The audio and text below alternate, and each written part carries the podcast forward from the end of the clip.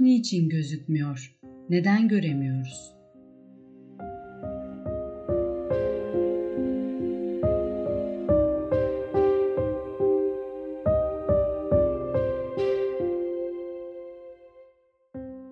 Önce neden göremiyoruz sorusunu cevaplayalım. Görme, ihata yani bir şeyi en ince teferruatına kadar bilme, kaplama meselesidir. Mesela insanın vücudunda mikroplar vardır. Hatta bir dişin dibinde belki birkaç milyon bakteri bulunur. Bu bakteriler ellerindeki imkan ve aletlerle insanın dişini yontmaya, yıpratmaya, aşındırmaya çalışıyorlar. Halbuki insan, bakteriler bu işleri yaparken bunların ne gürültüsünü duyar ne de bu bakterilerin varlığından haberdardır. Onlar da tamamıyla insanı göremez. Nasıl görsün ki? Zaten kendisi çok çok küçük bir şey. Onlar ancak o anda neyin karşısında bulunuyorlarsa onu görürler. Hele hele insanı katiyen ihata edemezler. Esasen insanı görüp tam ihata edebilmeleri için onun dışında ve tamamen müstakil yani ayrı olmaları ve aynı zamanda insanı görebilecekleri teleskop gibi bir göze sahip bulunmaları lazımdır. Demek ki ihata edemeyişleri görmelerine mani oluyor. Eğer ihata edebilselerdi yani aynı anda insanın her tarafını kaplayabilselerdi insanı görebileceklerdi. Bu misal mikro aleme ait. Bir de makro alemden misal vereyim. Büyük bir teleskobun başında oturalım. Düşünelim ki bu teleskop ışık yılıyla 3 milyar yıl ötesini göstersin. Yine de bütün kainat ve mekanlar hakkındaki bilgimiz deryada katre misali olacak. Çünkü ne kadar uzağa görebilirsek görelim yine de daha ötesi var.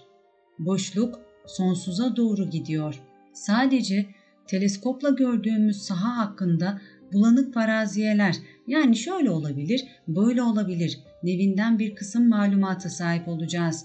Demek ki biz kainatın idaresini, umumi şeklini, muhtevasını ve mahiyetini göremeyecek ve idrak edemeyeceğiz. Çünkü mikro alemde çok küçük zerrecikler aleminde olduğu gibi makro alemde kainat gibi büyük alemde de tam bir açıklamaya sahip değiliz. Şimdi iyi düşün kardeşim Aysel. Daha biz mikro ve makro alemlerdeki varlıkları ihata edememişiz. Onlardan habersiz. Daha onları göremiyoruz da nasıl onları yaratanı görebileceğiz? O kendisini göstermemeyi dilemiş üstelik. Biz ancak mikro alemdeki bakteriler misali neyin karşısında duruyorsak ancak onu görebiliyoruz. Yani gözümüz neyi ihata edebiliyorsa neyi görebiliyorsa onu görebiliyoruz. Şöyle bir misal daha vereyim. Allah'ın varlığı meselesinde atomlardaki elektronların durmadan hareket ettiğini yazmıştık. Ancak bazılarındaki hareketi görebiliyoruz diye ilmin %100 doğruluğunu ispat etmiş olduğu elektronların hareketlerini inkar mı edeceğiz? Elbette hayır. Öyleyse varlığında hiç şüphe edilmeyen Allah'ı görmüyoruz diye inkar mı edeceğiz? Öyleyse görmemek bir şeyin olmadığını göstermez. Ve o diyor ki ben latifim. Bir misal daha. Sütün içinde yağ ve peynirin bulunduğunu adımız gibi biliyoruz. Ama sütün içinde ne yağ ne de peynir gözükmemektedir. Şimdi biz kesin olarak bildiğimiz yağ ve peyniri görmüyoruz diye inkar mı edeceğiz? Elbette hayır. O halde adımız gibi bildiğimiz Rabbimizi görmüyoruz diye inkar edemeyiz. Belki adımızı unutabiliriz ama Rabbimizi asla. Bir yerimiz ağrıdığı zaman ağrıyı hissediyor, duyuyoruz ama göremiyoruz. Göremiyoruz diye ağrıyı reddedemeyiz. Ağrıyı görmüyor fakat hissediyorum, onun içinde varlığına inanıyorum dersin. Allah'ı görmüyorsun ama onu hissediyorsun. Her sanatında onu görür gibi hissediyorsun. Hele bir de şöyle sakin kafa, selim bir akılla düşünürsen, büyük bir felaketle, dayanılmaz bir acıyla karşılaşırsan, inadı, kibri ve gafleti bırakıp asli yaratılışınla baş başa kalırsan, başka bir şeye değil, inan sadece Allah'a yalvarır, ondan yardım dilersin. Açık olan bir cereyan kablosunda ceryanın olduğunu kesinlikle biliyoruz fakat onu göremiyoruz. Ceryanı göremediğimiz halde nasıl varlığını inkar edemiyorsak Allah'ın da var olduğunu bildiğimiz halde göremiyoruz diye inkar edemeyiz. Bir odada otururken kapı ve pencereyi açtığımız zaman ceryanın bizi etki ettiği, bizi çarptığı bir gerçek. Ceryanı elde tutup gözle göremediğimiz halde nasıl inkar etmemiz mümkün değilse Allahü Teala'nın da sanatlarına bakıp onun varlığını kabul ettiğimiz halde onu göremiyoruz diye inkar etmemiz mümkün değildir. Nur Allah'ın hicabıdır yani perdesidir. Biz nuru dahi ihata edemiyoruz. Yani her tarafını çepeçevre sarıp kaplayamıyoruz. En ince teferruatına kadar bilemiyoruz. Peygamber Efendimiz'e Miraç'tan döndüğünde sahabe-i kiram sordu. Rabbini gördün mü? Resulullah bir defasında şöyle buyurdular. Nasıl görürüm onu? Başka bir yerde buyururlar ki ben bir nur gördüm. Halbuki nur mahluktur yani yaratılmıştır. Allah ise nuru nurlandırandır. Yani nura şekil veren, biçim veren, tasvirini yapan Allah'tır. Nur Allah değildir. Onun yarattığıdır. Başka bir hadiste Peygamberimiz Allah'ın hicabı nurdur. Yani sizinle onun arasında bir nur vardır. Şimdi bir nuru dahi ihata edemiyoruz da yani tam olarak en ince teferruatına kadar bilemiyoruz da nasıl nuru yaratanı görebiliriz? Elbette göremeyiz. Mesela şu gördüğümüz güneşe Ağustos'un 15'inde yani güneş tam parlakken birkaç dakika bakabilir miyiz? Elbette gözümüz kamaşır. Bakamayız. Şimdi Allah'ın yaratmış olduğu güneşe bakamıyoruz da yani tam olarak göremiyoruz da nasıl onu yaratan Allah'ı görürüz? Elbette göremeyiz. Aklımızı ele alırsak doktorlar kafatasımızı yarıp aklımızı görmek için baktıklarında göremiyorlar. Akıl yok da ondan mı göremiyorlar? Elbette hayır. Peki niçin göremiyorlar? Şimdi aklı göremiyoruz da nasıl aklı yaratan Allah'ı göreceğiz? Elbette göremeyiz. Nasıl ki aklı göremedik diye aklı inkar etmemiz mümkün değildir. Akıl görünse dahi Allah yine gözükmez. Gelelim Allah niçin görünmüyor sorusuna. Bazı müfessirler ayeti kerimedeki ibadet etsinlerden maksat beni tanısınlar, beni bilsinler demektir diye tefsir etmişlerdir. Allah başka bir ayetinde amelce hanginiz daha güzeldir diye sizi imtihan etmek için hem ölümü hem hayatı yaratan O'dur. O azizdir, her şeye galiptir, gafurdur, çok bağışlayandır buyurmaktadır. Diğer bir ayetinde Müslümanlar öyle kimselerdir ki onlar Allah'ı görmedikleri halde inanırlar. İnançlarını ispat eden namazlarını dosdoğru kılarlar. Verdiğimiz rızıktan yerler, başkalarına da yedirirler. Başka bir ayetinde de sen ancak Kur'an'a tabi olan, onunla amel eden ve görmediği Rahman'a içten saygı besleyen kimseyi sakındırırsın. İşte onu hem bir mağfiretle, dünyadaki günahların bağışlanmasıyla hem de iyi mükafatla cennetle müjdele buyurmaktadır. Kardeşim Aysel, ben Kur'an'dan bu konuyla ilgili ayetlerden sadece birkaç tanesini yazdım. Rabbimiz birinci ayette cinleri ve insanları kendisini tanısınlar, ibadet etsinler diye, ikinci ayette de amelce hangimiz güzeliz, ölümü ve hayatı yani şu yaşamımızı imtihan etmek için yarattığını buyurmaktadır. Demek ki insanın yaratılış gayesi Allah'a ibadet etmekle imtihan için gönderilmiş olmasıdır. Eğer Allah gözükseydi imtihanın hükmü kalmazdı. Böylece de Allah'ın emirlerini yerine getirenlerle getirmeyenler bilinemezdi. Yazmış olduğum üçüncü ayette de Rabbimiz Müslümanların vasıflarını söylerken görmedikleri halde Allah'a inanırlar demektedir. Demek ki mühim olan görmeden inanmaktır. Görünce herkes inanır. O zaman inanmanın bir değeri olmazdı. Kur'an'ın Allah tarafından gönderildiğine dair delil nedir? Seninle dünya dışına yani dünyanın yaratılmadan önceki haline dönelim. Sen yoktun, dünya da yoktu. Sonra kudretini hakkıyla bilemediğimiz bir yaratıcı dünyayı yaratıyor. İçinde de milyarlarca insan yaratıyor. Yıllar sonra sen de geldin. Etrafına şöyle bir bakıyorsun. Hayretten kendini alamıyorsun. Çünkü insanın suya ihtiyacı var. Su yaratılmış. Isıya ihtiyacı var. Ateş yaratılmış. Havaya ihtiyacı var. Hava yaratılmış. Vücudun vitaminlere ihtiyacı var. Vitaminlere göre yiyecekler yaratılmış. Uykuya ihtiyacı var. Uyku yaratılmış. Konuşmaya ihtiyacı var. Dil yaratılmış.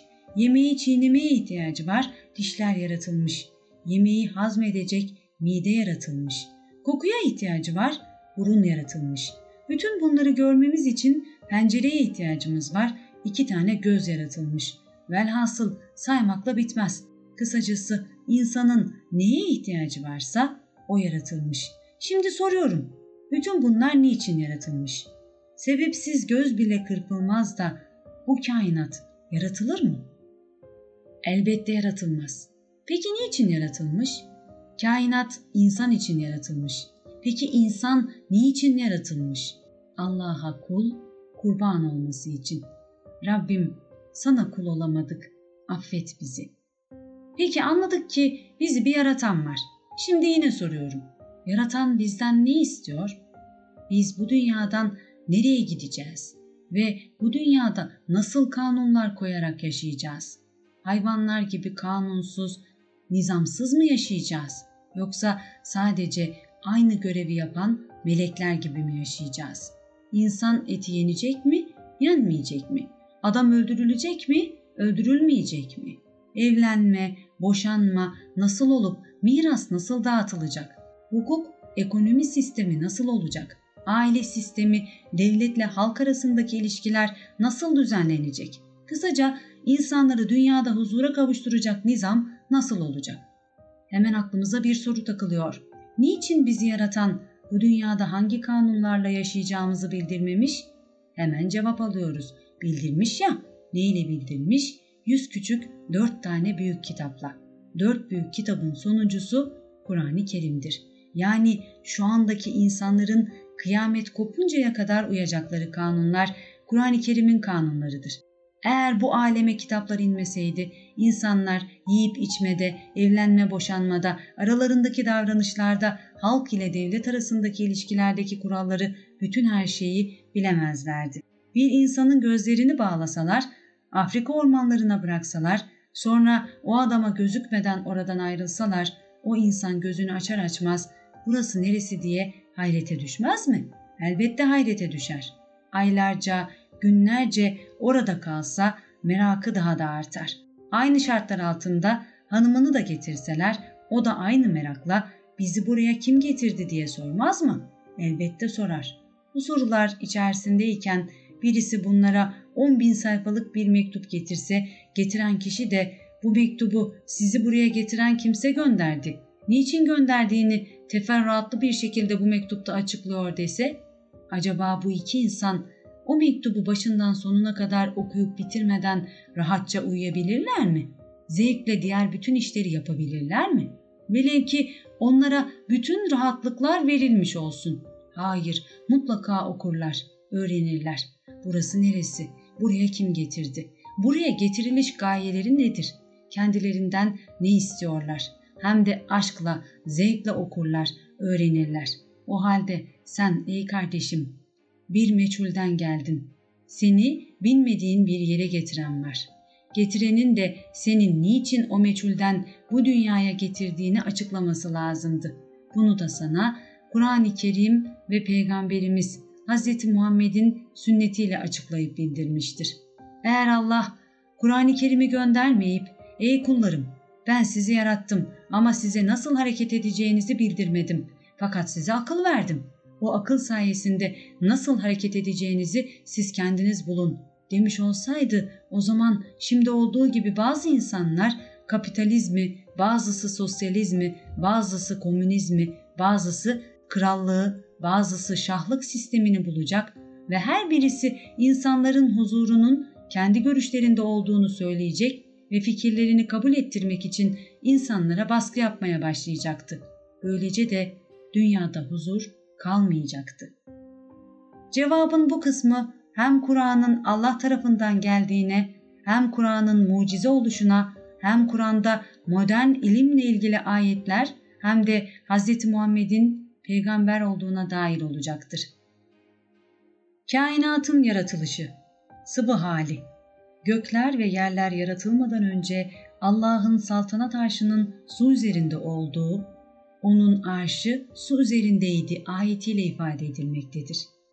Gaz hali atomların ana maddesi ve tarlası diyebileceğimiz bu sıvı maddede gaz haline getirildi. Bu durumu sonra göğe yöneldi, o duman halindeydi ayeti ifade etmektedir. Sistemlerin yaratılışı başlangıçta çok sıcak bir duman bulutu halinde olan bu gaz kütlesinin zamanla parçalara ayrılıp nebulözleri, galaksileri, güneş sistemlerini meydana getirecek şekilde geliştirildiğini inkar edenler görmediler mi ki önceleri gökle yer birdi.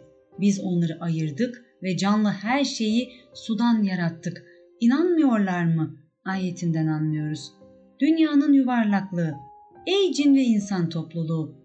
Göklerin ve yerin kuytularından geçmeye gücünüz yetiyorsa haydi çıkın. Çıkamazsanız ancak bir imkanla çıkabilirsiniz. Ayetteki ey cin ve insan topluluğu göklerin ve yerin kuturlarından geçmeye gücünüz yetiyorsa haydi çıkın. Çıkamazsınız ancak bir imkanla çıkabilirsiniz. Ayetteki kuturlar tabiri bilindiği gibi çaplar demektir. Çap yuvarlak bir şekil olduğuna göre hem göklerin hem dünyanın yuvarlak olduğu anlaşılır. Einstein'a göre kainatta her şey kainata tabi olarak küreseldir.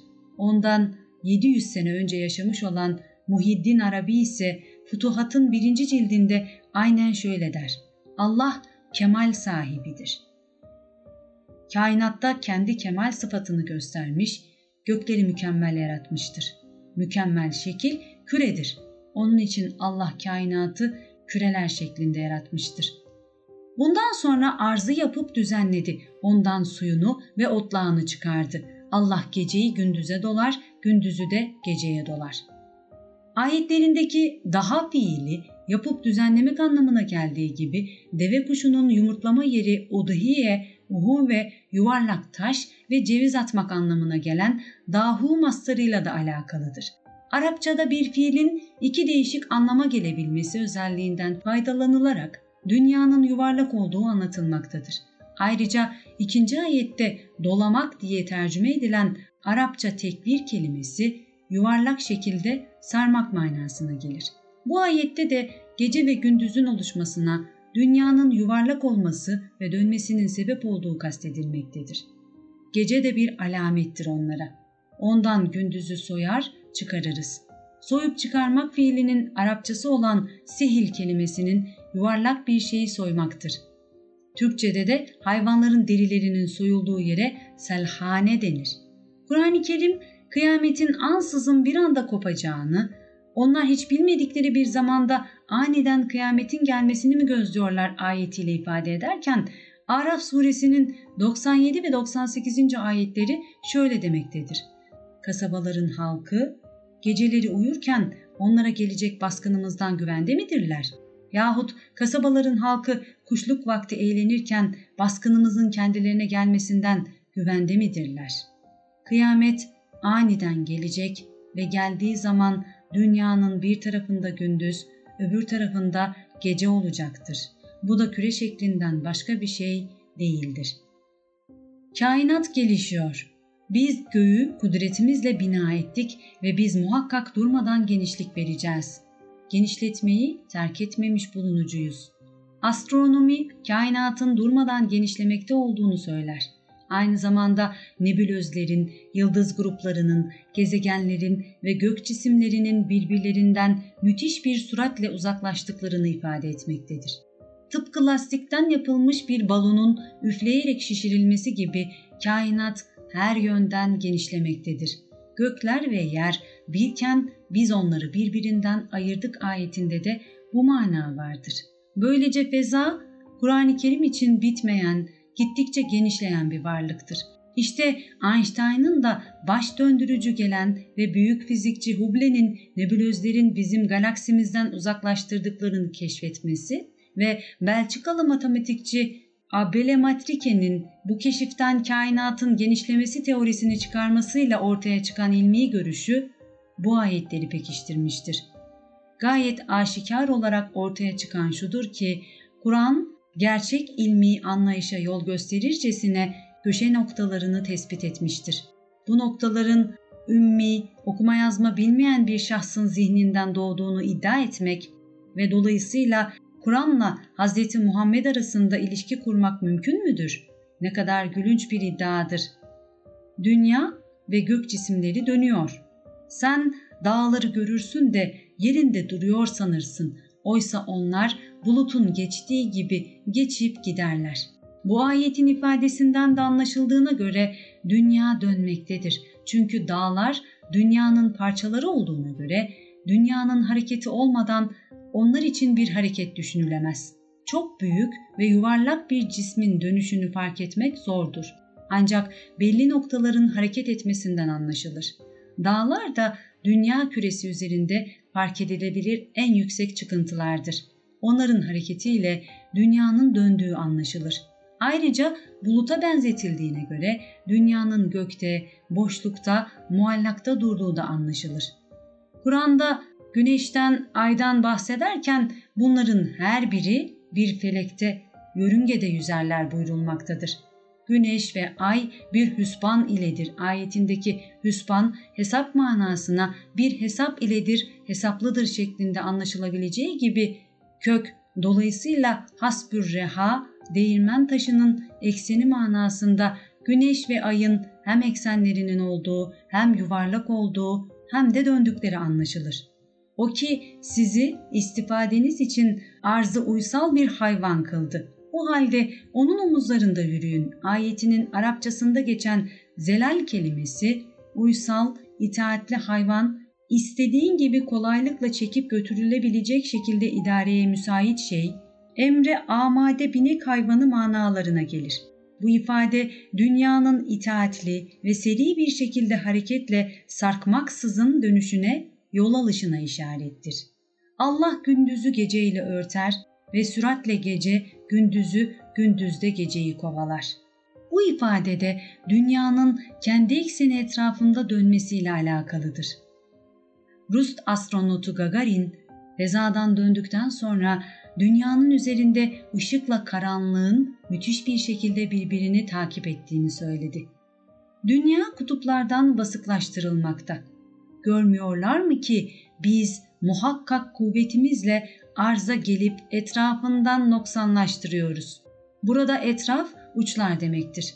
Böylece uçların düzülmesi ifadesiyle dünya kutuplarından basıklaştırılmış, jeolojik ifadesi arasındaki yakınlık nazarı itibara alınarak tespit edilebilir ki dünyanın şekli elipsoittir. Bu meselenin hareket bildiren fiil cümlesiyle ifade edilişi basıklaştırmanın dünyanın hareketiyle devam ettiğini gösterir. Kutuplardan biraz basık, ekvator tarafları geniş olan dünyamızın da ekseni etrafında dönen bütün cisimlerde olduğu gibi şişkinliği gittikçe artmaktadır. Ayın soğuması. Biz gece ve gündüzü iki ayet yaptık. Sonra gece ayetini ayı silip soğutup gündüz ayetinin güneş göstericisi kıldık. Siz mi daha çetinsiniz yoksa sema mı? Allah onu bina etti. Boyuna yükseklik verip onu nizama koydu. Gecesini kararttı, kuşluğunu çıkarttı. Bu işleri yapan Allah insanları tekrar yaratmakta güçlük çeker mi? Bu ayetlerin işaretinden sonra ilk zamanlar ayın bir ateş parçasıyken sonradan soğutulmuş olduğu anlaşılmaktadır. Kainattaki çekme, itme ve denge kanunları. Göğü arz üzerine düşmesin diye tutuyor. Ancak Allah'ın izniyle düşer. Bu ayette göğün dünyaya düşme meylinin bulunduğu anlatılmaktadır ki bu çekim gücüne işarettir. O Allah'tır ki gökleri sizin görebileceğiniz bir direk olmadan yükseltti. Göklerin direksiz yükselmesi itme kuvvetine işarettir. Allah göğü yükseltti ve mizanı koydu. Yükseltilen göklerde bir ölçünün bulunması denge kanununu anlatmaktadır. Güneş ile ay arasındaki fark. O Allah ki güneşi bir ziya, ayı bir nur yaptı. Ziyada hareket, ateş, ışık bulunur. Fakat nurda sadece ışık vardır. Ayı içlerinde bir nur, güneşi de bir lamba kıldık ve şaşalı, parıl parıl bir kandil astık. Bu ayetlerde güneş, lamba ve kandil olarak ele alınırken mahiyeti de izah edilmektedir. 12 gezegen Kur'an-ı Kerim indirildiği zaman gezegenler hakkında Batlamyus anlayışı hakimdi. Ona göre dünya sabit kabul ediliyor, ay ve güneş de gezegen sayılıyor, onlardan başka da Venüs, Merkür, Mars, Jüpiter ve Satürn olarak 5 gezegen biliniyordu. Kopernik güneşi merkez alarak dünyayı bir gezegen saydı. 1781 yılında 7. gezegen Uranüs keşfedildi. 1846 yılında 8. olarak Neptün, 1930 yılında da Plüton keşfedildi. Şimdi asteroitten başka 11. gezegen hakkında tartışmalar sürmektedir. İnsanları her yönden irşad eden Kur'an-ı Kerim'in ifadelerinde ise 12 gezegenin işaretini buluyoruz. Bir vakit Yusuf babasına, Yakub'a, babacığım ben rüyada 11 yıldızla güneş ve ayı gördüm. Gördüm ki onlar bana secde ediyorlar dedi. Uzun bir maceradan sonra Yusuf ve ailesi Mısır'a vardılar ve Yusuf annesiyle babasını taht üzerine çıkardı. Onların hepsi de anne ve baba ve 11 kardeş kendisi için secde ettiler. Şükür secdesine kapandılar. Yusuf dedi ki, ey babacığım işte önceden gördüğüm rüyanın tabiridir. Rüyadaki ay ve güneşin, Yusuf peygamberin anne ve babası 11 yıldızın da kardeşleri olduğunu anlıyoruz. Bunlar aynı asıldan bir topluluk, aynı kökten bir sistem manasını akla getirmektedir. Yusuf aleyhisselamla beraber 12 kardeş yıldız akla olduğuna göre Güneş sisteminde 12 gezegenin bulunduğuna kuvvetli bir işaret vardır. Bilhassa mana gözü açık olanlar daha da güzel görmüşlerdir. Yukarıya çıkıldıkça oksijen azalıyor. Allah sapıklığa düşüreceği bir kimsenin göğsünü sanki zorla göğe çıkarılıyormuş gibi dar ve sıkıntılı kılar. Bu ayetten anlıyoruz ki göğe doğru çıkan bir kimsenin göğsü daralıyor. Torricelli bu gerçeği 1643'te Floransa'da atmosfer basıncının varlığını ispatlayarak gösterdi. Buna göre yukarı doğru çıkıldıkça oksijen azalıyor, dolayısıyla nefes alma güçlüğü doğuyor, boğulmalar oluyor. Bunun için uçaklarda gereğinde kullanılmak üzere oksijen tertibatı bulunuyor. Kur'an-ı Kerim psikolojik bir olayı tarif ederken zindanda boğazı sıkışmış kimse gibi daraltır ifadesini kullanmıyor da göğe çıkıyormuş gibi daraltır diyor. Balon sayesinde Kur'an-ı Kerim'den asırlar sonra yükseklere çıkma imkanı bulununca havanın azalmasından dolayı ortaya çıkan bir fizyolojik hadise tespit edildi. Atmosfer tabakası. Semayı mahfuz, korunmuş bir tavan yaptık. Bu ayeti kerime ifade ettiği birçok manalar yanında bizi güneşin zararlı ışınlarından koruyan, meteor vesaire şeylerin tehlikelerinden muhafaza eden atmosfer tabakasını da ifade eder. Arzın derinliklerindeki rızık. O Allah'tır ki arzın içinde ne varsa hepsini sizin için yarattı. Ayetin ifade tarzı alelardı. Arzın üzerinde şeklinde değil, fil ard, arza şeklindedir. Dünyanın nimetlerinin bizim için yaratıldığını ifade eder. Arzın içindeki petrol, maden gibi maddelerin insanların istifadeleri için yaratıldığına ve arzın içinde henüz keşfedilmeyen fakat ileride keşfedilecek unsurların gelecekte geçim sıkıntısına düşecek insanları kurtaracak gıda vesaire maddelerin bulunduğuna işaret vardır. Peygamberimiz bir hadisinde rızkı arzın derinliklerinde arayınız buyurmuştur. Aşılayıcı rüzgarlar Aşılayıcı rüzgarlar gönderdik. Bitkilerle rüzgarın yapabileceği bir aşılama yakın zamana kadar bilinmiyordu. Meyvelerin hepsinden erkekli, dişili yaratan odur. Hakikati yani bütün bitkilerin çiçeklerinde erkek dişi çifti bulunduğunu ve erkeğin dişiyi aşılamasıyla meyvelerin meydana geldiği anlaşıldıktan sonradır ki rüzgarların bir aşılayıcı hizmeti gördükleri öğrenildi. Bilmez misin ki Allah bulutları sürer, Sonra aralarında bir imtizaç meydana getirir. Sonra da onu üst üste yığar. Bir de görürsünüz ki onların arasından yağmur çıkar. gökten içinde dolu bulunan dağlar indiririz. Ayetinin ifadesinden de bulutlarda elektriklenmenin, pozitif iyonların yere doğru inmesi ve negatif iyonların da yeryüzünden yükselmeye başlamasıyla yağmur bulutlarının çiftlenmesinden meydana gelen elektriklenmenin rüzgarlar vasıtasıyla yapıldığını anlıyoruz.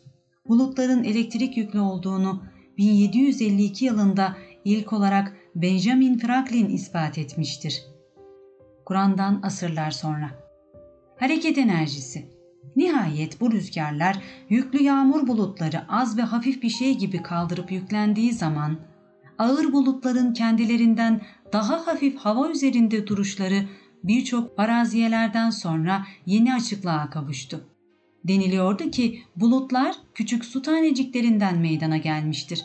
Bunlar sabun köpüğü gibi olup içleri hava doludur. Bu hava dışarıdaki havadan daha sıcak ve hafif olduğundan bulut havada asılı kalabiliyor. Araştırma imkanı bulununca bu taneciklerin boş değil, dolu olduğu anlaşıldı. Sonra bulutları havada tutan kuvvetin rüzgar olduğu anlaşıldı. Çünkü yel değirmenlerini çeviren rüzgar kum tanelerini yukarı doğru tahrik ettiği gibi bulutları havada tutuyor. İşte hareketin bu ehemmiyetinden istifade ile tahrik kuvveti elde edilerek uçaklar yapılmıştır. Kur'an'ın işaretinden bu kadar asır sonra. Radyasyon tesiri Lut peygamber kavminin başına gelen bela anlatılırken sanki atom bombasının çeşitli tesirleriyle karşılaşıyoruz. Ey Lut! Hemen gecenin bir kısmında ev halkınla çık git. İçinizden hiçbiri geri dönüp bakmasın.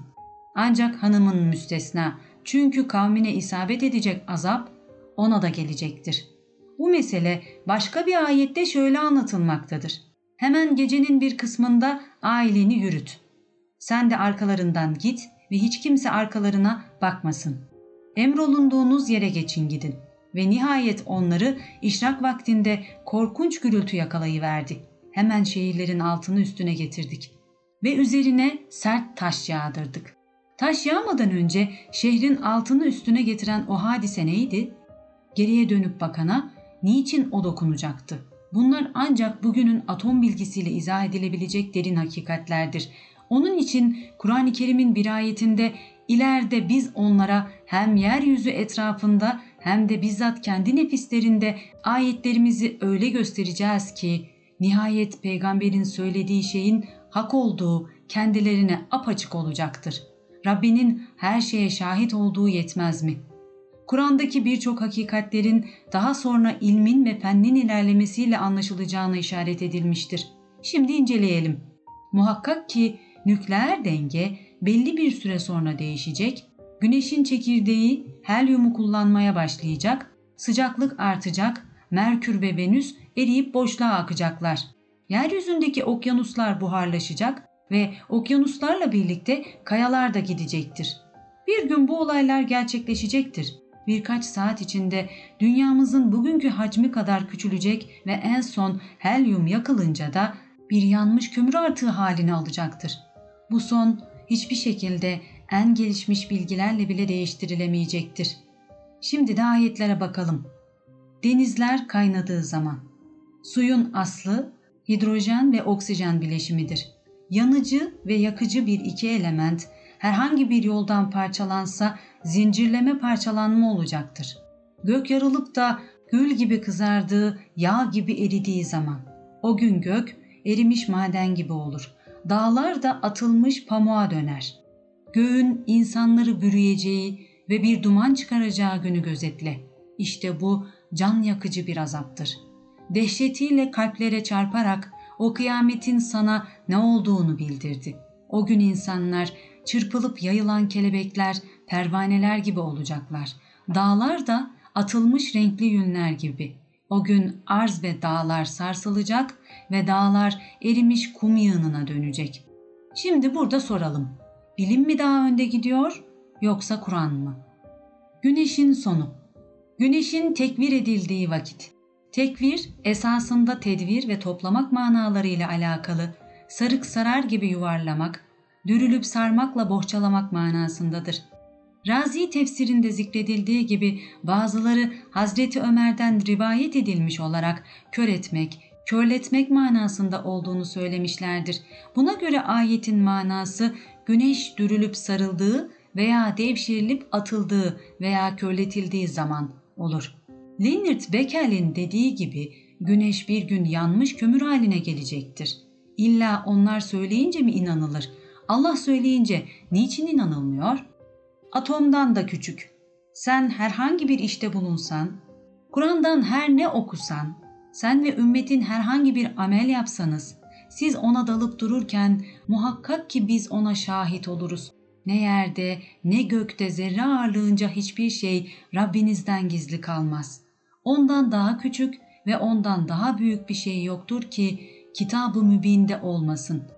Bu ayetteki zerre ağırlığınca ve ondan yani zerreden daha küçük ifadesinden atom ağırlığını, atomdan daha küçük şeylerin varlığını anlıyoruz.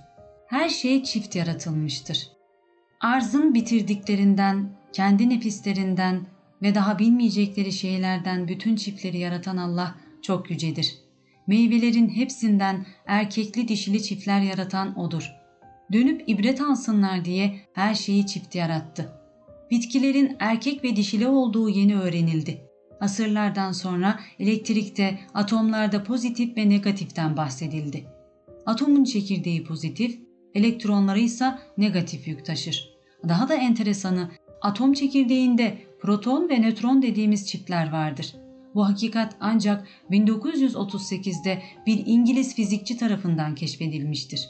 Ve bu ayeti kerimeye Batı düne kadar gülüyordu. İnsanın yaratılışı. Onun ayetlerinden biri de sizi topraktan yaratmasıdır. İlim ispat etmiştir ki insanın vücudunun aslı oksijen, hidrojen, fosfor, kükürt, azot, kalsiyum, magnezyum, demir, manganez, bakır, iyot, flor, kobalt, çinko, silisyum ve alüminyum gibi toprak unsurlarından meydana gelmiştir. Bir de şöyle dediler, biz kemik ve toz yığını olduğumuz vakit mi, gerçekten biz mi yeni bir yaratılışla diriltileceğiz? Ey Resulüm, söyle, ister taş olun, ister demir olun yahut gönlünüzde büyüyen herhangi bir yaratık olun, insan vücudunda demir yok mu? Kanımızın rengi nereden? Taşlar toprağın annesi değil mi? Vücut topraktan değil mi? Meni, nutfe, alaka, İnsanoğlu kendisinin başıboş bırakılacağını mı zanneder? Döl yatağına dökülen meninin bir parçasından bir nutfe değil miydi o insan? Ayetteki min meniyin ifadesi meninin bir parçasında azıcığında manasına gelir ki binlerce spermin bir tanesinden demektir. Demek ki meninin hepsinden değil bu da yeni bilinen meselelerden. O insanı alaktan yarattı. Alak yapışıp ilişmek anlamındadır. İlişkin ve yapışkan şeye de denir. Rahimdeki duluğa da alaka denmiştir. Kararı mekin ve cininin safaları. Andolsun ki biz insanı süzme çamurdan yarattık. Sonra onu nutfe halinde sağlam bir yere yerleştirdik. Sonra da nutfeyi kan pıhtısına çevirdik. Kan pıhtısını bir çiğnemlik et yaptık ki bir çiğnemlik etten kemikler yarattık. Kemiklere de et giydirdik. Sonra başka bir yaratık yaptık. Ayetteki fi kararın mekin yani sağlam bir yerde ifadesi enteresan bir şekilde ana rahmini anlatmaktadır.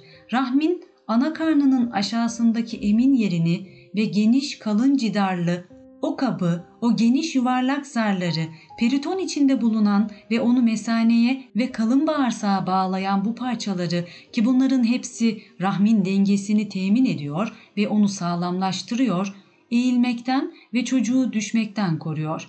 Hamilelik ilerleyip rahim yükseldikçe bunlar da rahimle beraber uzanıyor ve doğumdan sonra tekrar kısılıp normal vaziyetini alıyor.'' Tetkik eden ve bu havuz kısmının beleğen kemiklerinin yaratılış tarzını bilen kimse sonra nutfeyi sağlam bir yere koyduk ayetinin doğruluğunu açıkça anlar. Ayetteki alak yapışkan bir kan pıhtısı manasını ifade ederek ana rahmine nasıl tutunduğunu göstermekle beraber asalak, kurt, sülük manasını da ifade etmekte, süleye benzeyen ve burgu gibi kuyruğun itmesiyle hareket eden spermin şeklini de gözümüzün önüne getirmektedir. Ana rahmindeki üç karanlık. Sizi analarınızın karnında üç zulmet içinde hilkatten hilkate yaratıp duruyor. Jinekoloji senin ana karnında su, ışık ve hava geçirmeyen üç sağır perdeyle örtülü bulunduğunu söylüyor. Bunlar su geçirmeyen koryon zarlarıdır. Rahim içinden dışa doğru üç dokuyla yapılmıştır. Parametrium, miyometrium, endometrium dokuları. Bu dokular ışık, ısı ve su geçirmez zarlarla sarılmıştır. Arap dilinde bunlara zulmet denir. Bunlar su geçirmeyen münber, ışık geçirmeyen aminiyon ve ısı geçirmeyen koryon zarlarıdır. Ey inanmayan doktor, bütün bunlara nasıl tesadüf dersin? İnsan mutlaka bizim onun kemiklerini toplayıp bir araya getiremeyeceğimizi mi zannediyor? Evet biz parmak uçlarını bile bütün hususiyetleriyle derleyip yeniden yaratmaya kadiriz. Ayet-i kerime dikkati parmak uçlarındaki çizgilere çekmektedir. Evet, parmak uçlarının özel ayrımları vardır ki biri diğerininkine hiç benzemez. Parmak çizgilerinin bu özellikleri 18. yüzyıla kadar bilinmez gibiydi. 1884 yılında İngiltere'de şahısları birbirinden ayırt edip tanıyabilmek için şaşmaz ayrıcı olan parmak izini resmen kabul ettiler. Bu kıvrımlar hayat boyunca hiç değişmediği için adli tıpta ipucu olarak kullanılmaktadır. Burada sonsuz bir ilim ve her şeye muktedir bir kudretin ispatı vardır. Görmeyen kendini düşürmüş olur, sanatçısını değil. Her şeyi konuşturan ve her şeyi tespit eden Allah. Nihayet ateşe geldikleri zaman onlar dünyada ne yapıyor idiyseler kulakları, gözleri ve derileri hep aleyhlerine şahitlik edecektir. O kafirler derilerine, azalarına niçin aleyhimizde şahitlik ettiniz derler. Onlar zulme uğratılmazlar. Gökte ve yerde gizli hiçbir şey yoktur ki kitab-ı mübinde açık veya beyan edici kitap olmasın. Her şeyi konuşturup söyleten, tespit eden Cenab-ı Hakk'ın levh-i mahfuz ve ilahi ilminin sayfalarından ona misal ve mana alemleri birer kitaptır. İstediği zaman şekillerle, konuşmalarla her şeyi ortaya döker. Fen ve tekniğin gelişmesiyle teypler, sesleri kaydeden birer kitap olduğu gibi naklen veya paket yayın yapan televizyon ve sinemalarda hadiseleri zapt eden birer kitap olarak Kitab-ı Mübin'in birer ispatlayıcısı olmuşlardır. Nasıl ki sadece tabii şuura ait unutulan hatıraların değişimi ve iç şuurdaki hiç unutmayan hafızanın ebediyete kadar dayanışını sağlayan ondaki korunuş ve saklılıktır. Alemde kimyasal görüntüler, ışık ve ısı olayları, dalga, uzunluk farkları yüzünden birbirine karışmadan kendi titreşimleriyle kainatta kaydolunurlar. Burada şunu söylemek istiyoruz ki Allahü Teala'nın yapılanları ahirette bize göstereceğine inanmayanlar bilsinler ki bir film, bir teyip yapılanı çeker de Allah'ın kudret alemindeki teyipleri, filmleri, yapılan sevabı, günahı çekemez mi? Eşyanın aynen nakli veya resimlerinin nakli. Hz. Süleyman dedi ki, ey seçkin topluluk, onlar Sebe ülkesinden bana Müslüman olarak gelmeden önce onun Belkıs'ın tahtını hanginiz bana getirir? Kendisinde kitaptan ilim bulunan kimse dedi ki ben gözümü kırpmadan önce sana getiririm derken Süleyman tahtı yanında görünce dedi ki ayetleri işaret ediyor. Uzak mesafelerden aynen veya sureten bir şeyi getirmek mümkündür. Süleyman masum diliyle istediğine nasıl nail olmuşsa insanlar da kabiliyetleriyle Cenab-ı Hak'tan isteyerek kanunlarına uygun hareket etseler onlara da dünya bir şehir hükmüne geçebilir. Demek ki Belkıs'ın tahtı Yemen'deyken Şam'da aynıyla ve suretiyle hazır olmuştur. Elbette taht etrafındaki adamların suretleri görüldüğü gibi sesleri de işitilmiştir. Yanındaki kitaptan bir ilim bulunan kimse ifadesinden bunun tahsil edilecek, okuma yazmayla öğrenilecek bir ilim olduğunu anlıyoruz. Televizyon görüntünün nakli meselesini ispat etmiştir. Ancak eşyanın aynen nakli meçhuldür. Halbuki onun tahtını tanınmaz hale getirin bakalım tanınacak mı? Ayetinden tahtın televizyonda olduğu gibi resmin değil de kendisinin bir anda nakledilmiş olduğunu anlıyoruz. Belkıs'ın tahtının maddeyle gelmesine izin veren Allah, günümüzde maddenin resimle nakline izin vermiştir. Hiç kimse görüntünün ve sesin Allah'ın ilmi dışında olduğunu söyleyemez. Kokuların nakli Mısır'dan kafile ayrılınca Beri'den babaları şöyle dedi. Doğrusu Yusuf'un kokusunu alıyorum. Bu ayette koku ifadesi rüzgar manasına gelen rih kelimesiyle anlatılmıştır. Rüzgardansa daha çok ulaştırma manası akla gelir. Halbuki koku Hazreti Yakub'un vicdanına rüzgardan daha çabuk gelmiştir.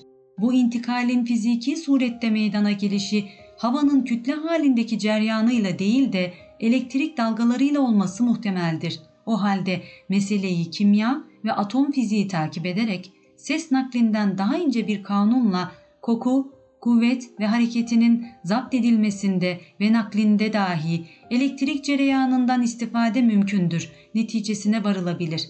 Bu ise yaratılışta kokunun dahi havadan bir telsizle şimşek gibi nakledilmesi ve ulaştırılması hadisesinin ortaya çıkmasının ve gizli bir kanunun varlığını ihtar eder.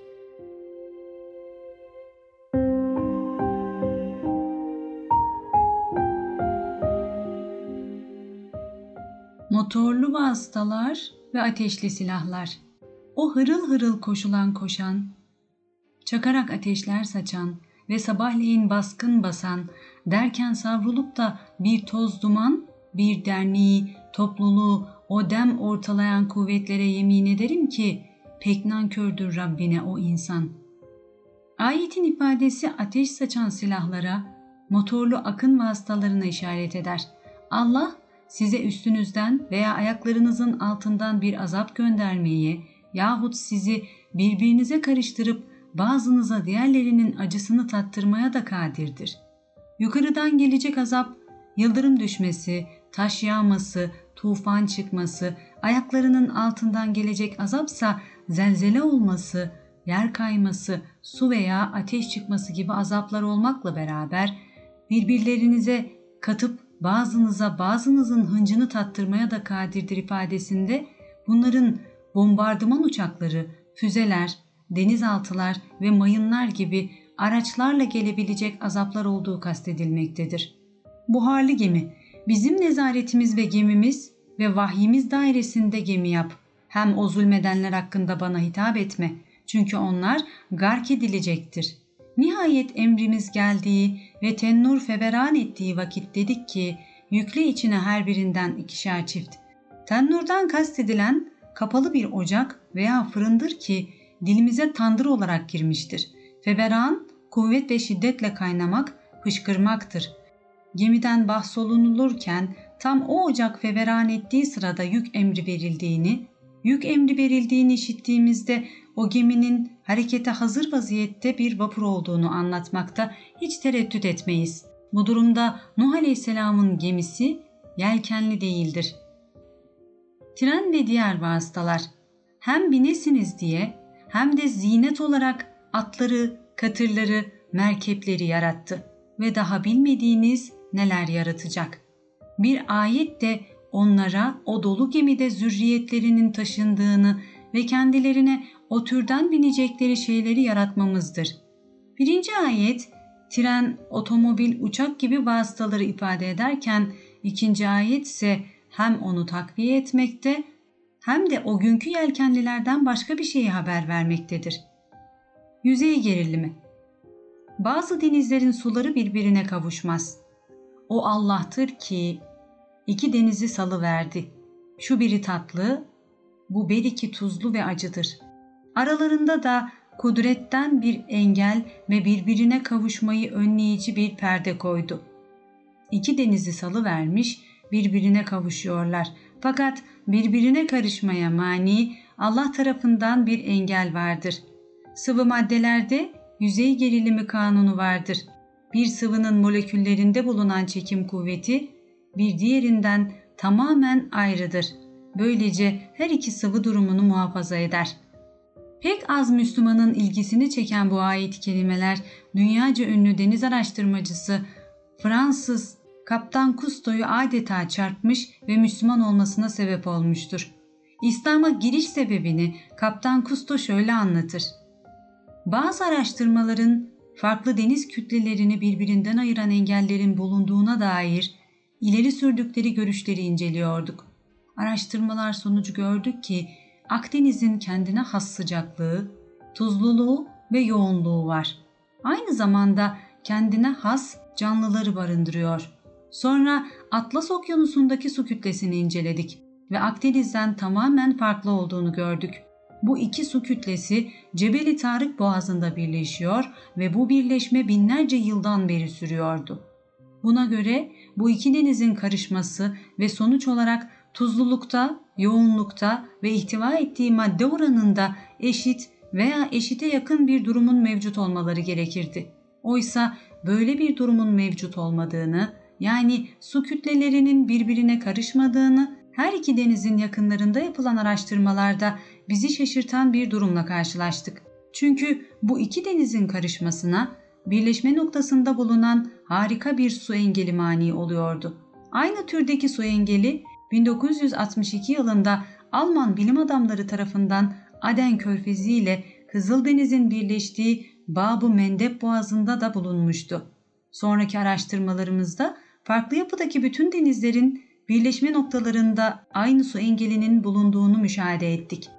Denizlerde bulunan su engeli konusundaki açıklamasından sonra yakın arkadaşı ve daha önceleri Müslüman olan tıp bilgini Profesör Doktor Maurice Kaptan Kusto'ya bu söylediklerinin yeni bir buluş olmadığını çünkü bunun Kur'an'da belirtildiğini söyledi.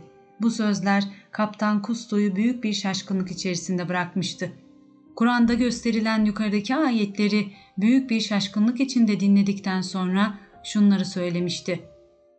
Modern ilmin 14 asır geriden takip ettiği Kur'an, ben şehadet ederim ki Allah'ın kelamıdır.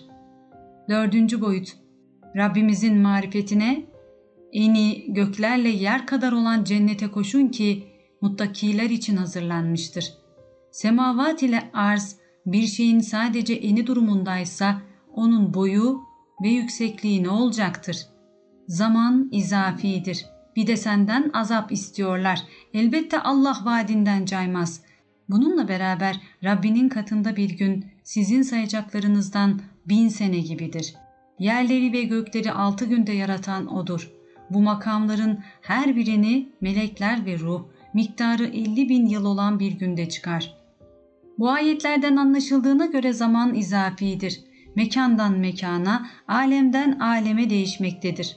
Bilhassa dünyanın yaratılışı devir ile anlatılmaktadır. Dünya altı devirde yaratılmıştır. Zaten zaman hareketin bir devridir. Elektrik Allah göklerin ve yerin nurudur. Onun nurunun meselesi içinde kandil bulunan hücreye benzer.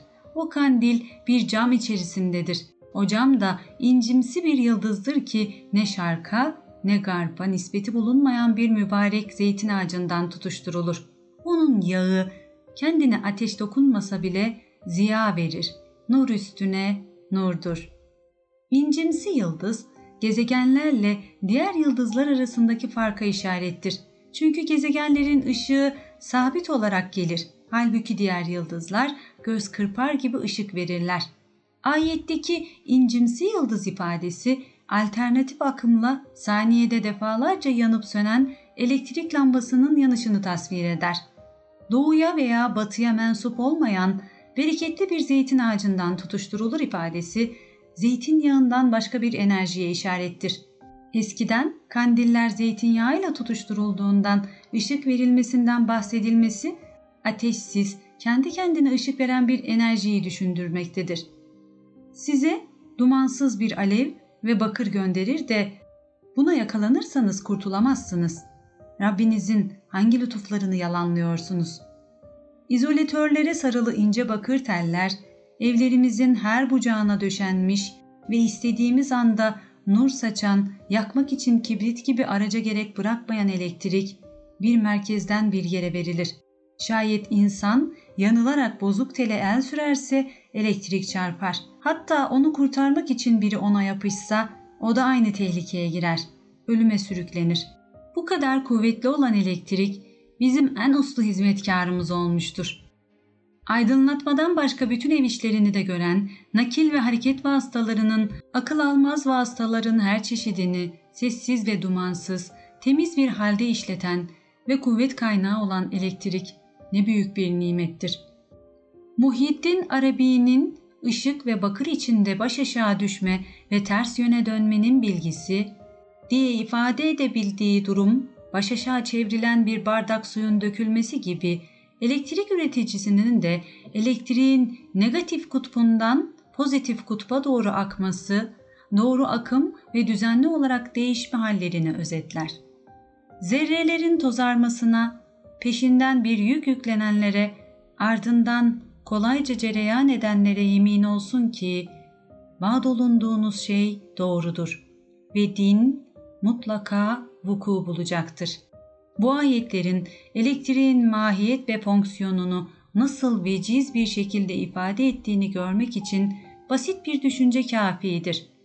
Allah adeta buyuruyor ki, zerrelerin tozarması, saniyede 300 bin kilometre hızla esen elektriğin rüzgarının elektronları çekirdekten ayırması, elektrik yükünün negatif yükle yüklenmesi neticesinde emrin taksim edilmesi yahut verilen emrin taksim edilmesi, barajlarda, santrallerde üretilen enerjinin çeşitli makina ve işlere taksimi yahut verilen emrin azaları, makinalara ulaştırılması nasıl doğruysa, siz bugünün insanları nasıl bunları keşfedip öğrendiyseniz, vaad olunanlar da İslamiyet'in muzaffer olacağı ve öldükten sonra dirileceğinizde öylece doğrudur ve mutlaka hesaba çekilip karşılığını göreceksiniz. Ay'a gidilecek. Dolunay haline geldiği zaman o ayağında olsun ki sizler muhakkak tabakadan tabakaya binip geçeceksiniz. O halde onlara ne oluyor ki hala iman etmezler? Tabakadan tabakaya binip geçeceksiniz ifadesinde binecek bir araca işaret ediliyor ve değişik durumlardan geçileceği belirtiliyor.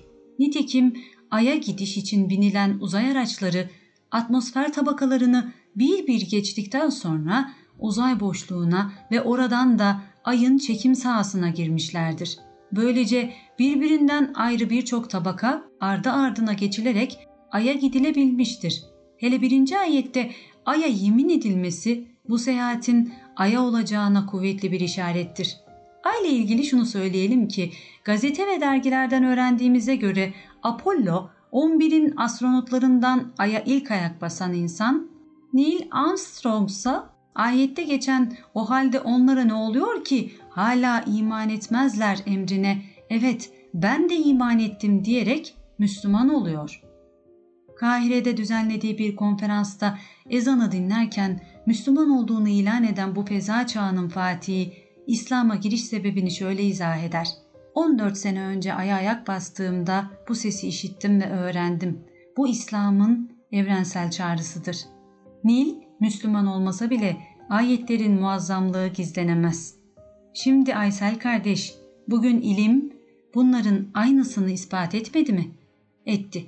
Peki o zaman sana soruyorum. 1400 sene önce ilmin ve fennin olmadığı veya çok az olduğu bir zamanda ümmi olan ve okuma yazması olmayan bir insan nasıl olur da bunları bilebiliyor?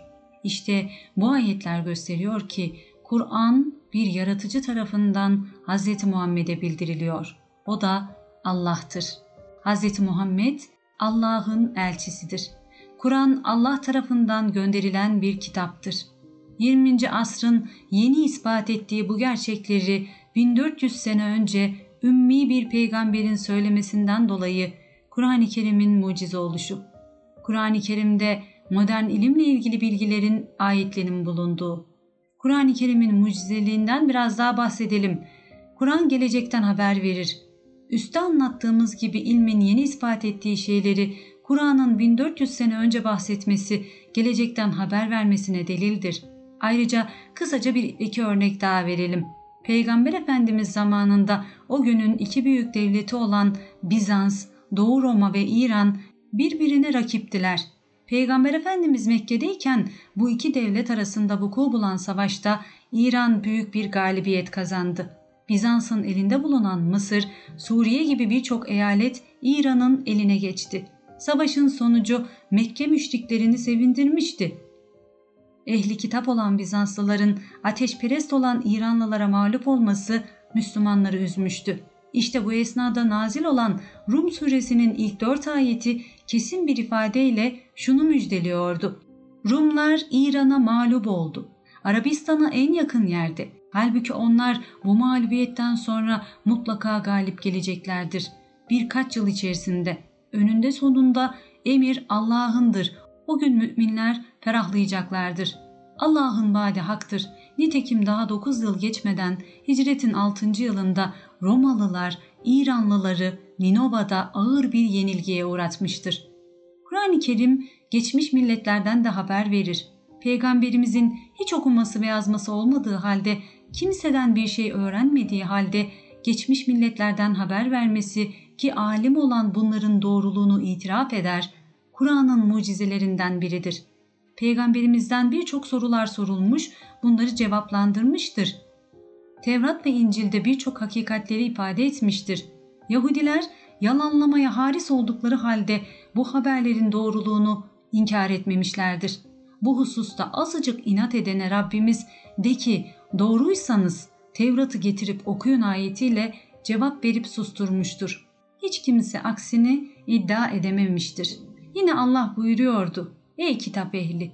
Size Resulümüz geldi. Size gizlemekte olduğunuz şeyin çoğunu haber veriyor ve çoğundan da affediyor. Okuma yazması olmadığı, bunları bir yerden öğrenmesi mümkün olmadığına göre bunların kaynağı ancak vahiy olabilir. Kur'an-ı Kerim'in daha birçok mucizeleri vardır. Saymakla bitmez. İşte bu mucizeler gösteriyor ki Kur'an Allah tarafından gönderilen bir kitaptır. Hz. Muhammed kendisi yazdı diyemezsin. Çünkü Peygamberimiz ümmi yani okuma yazma bilmiyordu. Delili nedir dersen geçen sayfalarda yazdığımız modern ilimle ilgili bilgileri okuma yazması olsa dahi o zamanki ilme göre bilmesi mümkün değildir. İşte ilmin yeni bulmuş olduğunu 1400 sene önce bildirmesi peygamberliğine işarettir. Okuma yazması yoktu. Ayrıca bütün sahabe yani peygamberimizin sohbetinde bulunanlar, onunla görüşüp konuşanlar peygamberimizin okuma yazma bilmediğini söylüyorlar. Ayrıca Allah Kur'an-ı Kerim'de sen bundan önce bir kitap okumuyor ve elinle yazı yazmıyordun ki iptal ediciler şüphe etsinler buyurmaktadır. Ehli Sünnet'in Nazariyesi adlı kitabında muhterem İsmail Çetin peygamberimizin peygamberliğine ait yazdığı delillerden şöyle bahseder.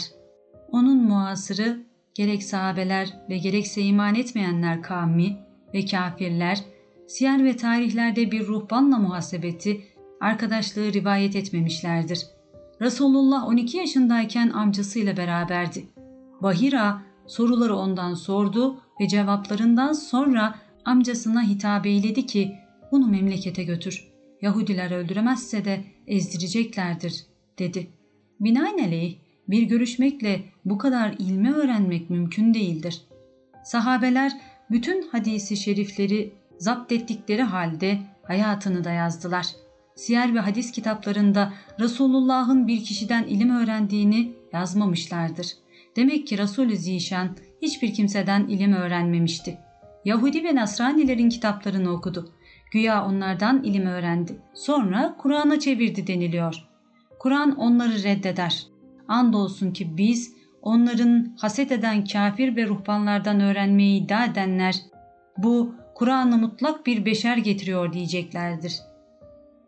Andolsun ki biz onların haset eden kafir ve ruhbanlardan öğrenmeyi iddia edenler bu Kur'an'ı mutlak bir beşer getiriyor diyeceklerini biliyoruz. Hak'tan sapmak suretiyle kendisine nispet edecekleri o malum kimsenin lisanı yabancıdır. Arabi değildir. Bu Kur'ansa bütün fesahatıyla ve belagatıyla apaçık Arapçadır. Ruhbanlardan Resulullah'ın Kur'an'ı öğrenmesi mümkün değildir. Çünkü Kur'an bir teşriye ve kanunu ilahiyedir. Evvel ve ahirdeki beşer fikrine hem nefis ve hevasına muhaliftir. Kur'an çok zamanda geçmiş ve gelecek zamanın hadiselerine de muhaliftir. Çünkü zamanın olayları Muvakkat bir ilme ve fikre ait olduğu takdirde Kur'an onun muvakkat olduğunu bildiğinden öncesinden onu reddeder.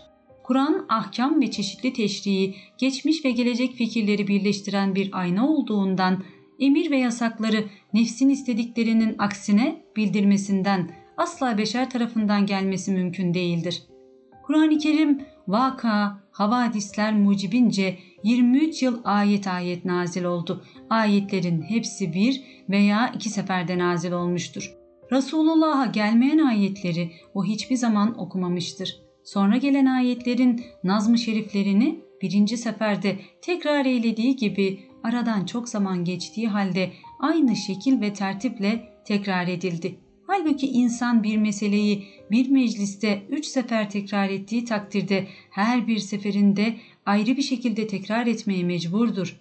Eşraf-ı kainat 23 yıl zarfında bir şedde veya bir noktayı değiştirmeden aynı şekilde tekrar ederdi. Artık bu Kur'an'ın beşer tarafından olmadığına kati bir delildir.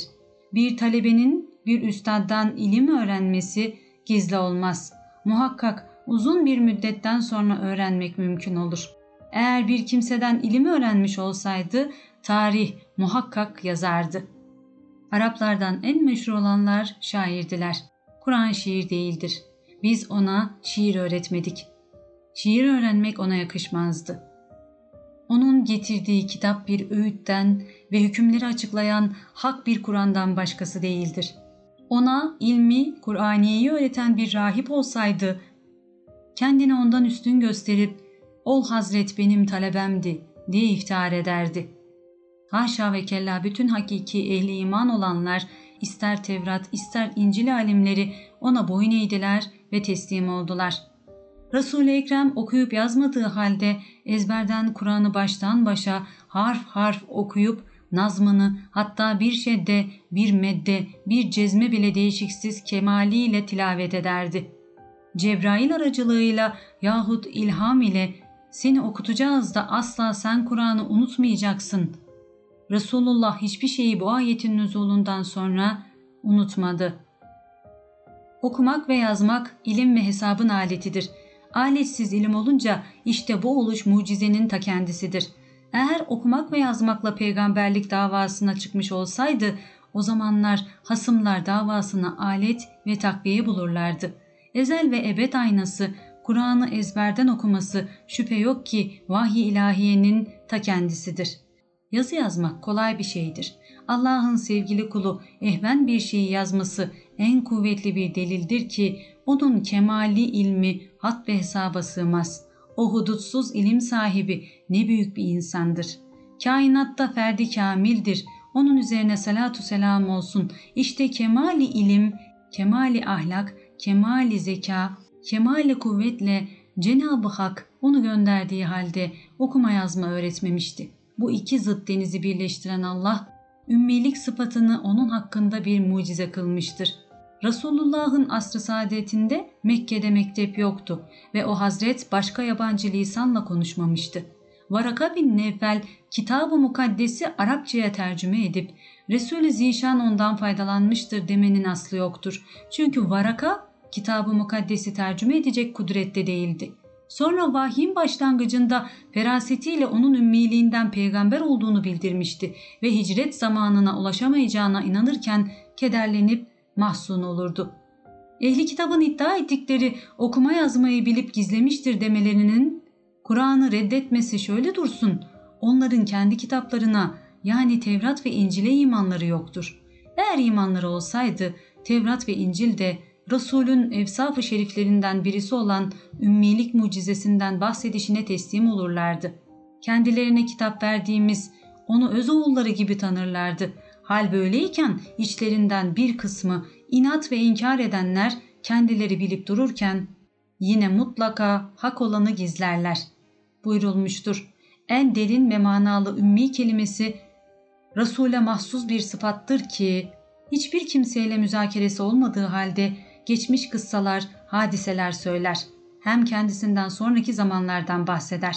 Mesela Peygamberimiz hem Hazreti Ali'nin katlini, hem kıyametin küçük alametlerini, hem de büyük alametlerini ve şimdiki zamanımızda çıkan bazı hadiseleri de hatta her bir asra ve zamana mahsus hadisi şeriflerinde açıklamışlardır.